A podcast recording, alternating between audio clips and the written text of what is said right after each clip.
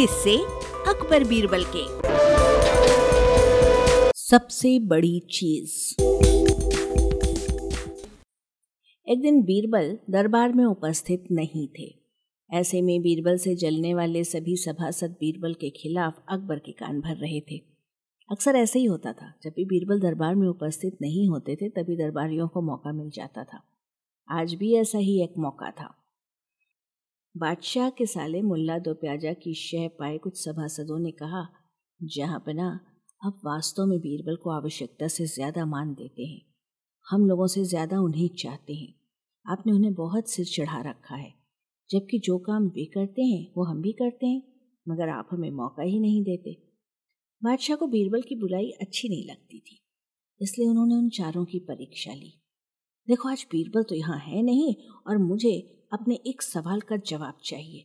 यदि तुम लोगों ने मेरे प्रश्न का सही सही जवाब नहीं दिया तो तुम चारों को फांसी पर चढ़वा दूँगा। बादशाह की बात सुनकर वे चारों घबरा गए। उनमें से एक ने हिम्मत करके कहा, प्रश्न बताइए बादशाह सलामत, संसार में सबसे बड़ी चीज़ क्या है?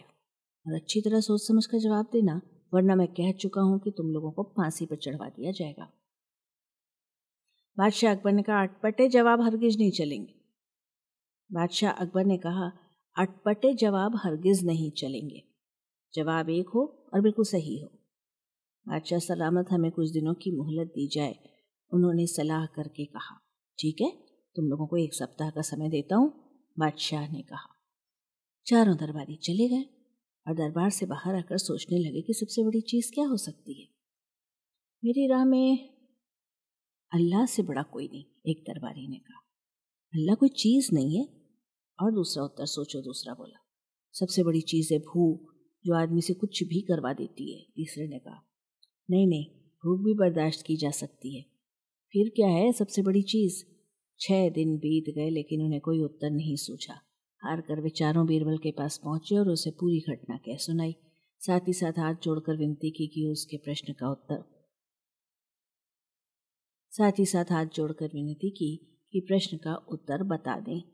बीरबल ने मुस्कुराकर कहा, मैं तुम्हारे प्रश्न का उत्तर तो दे दूँगा, लेकिन मेरी एक शर्त है। हमें आपकी हज़ार शर्तें मंजूर हैं।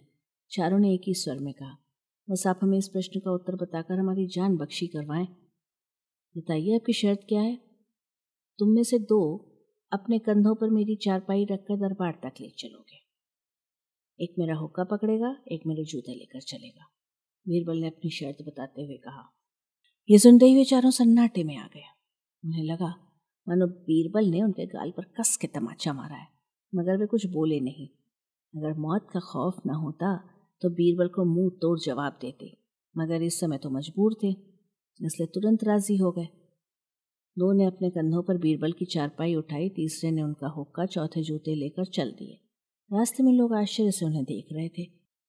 दरबार में बादशाह ने भी यह मंजर देखा और मौजूद दरबारियों ने भी। कोई कुछ समझ ना सका।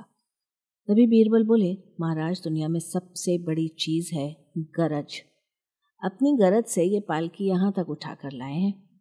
बादशाह मुस्कुरा कर रह गए। वे चारों सिर झुकाकर एक ओर खड़े हो गए।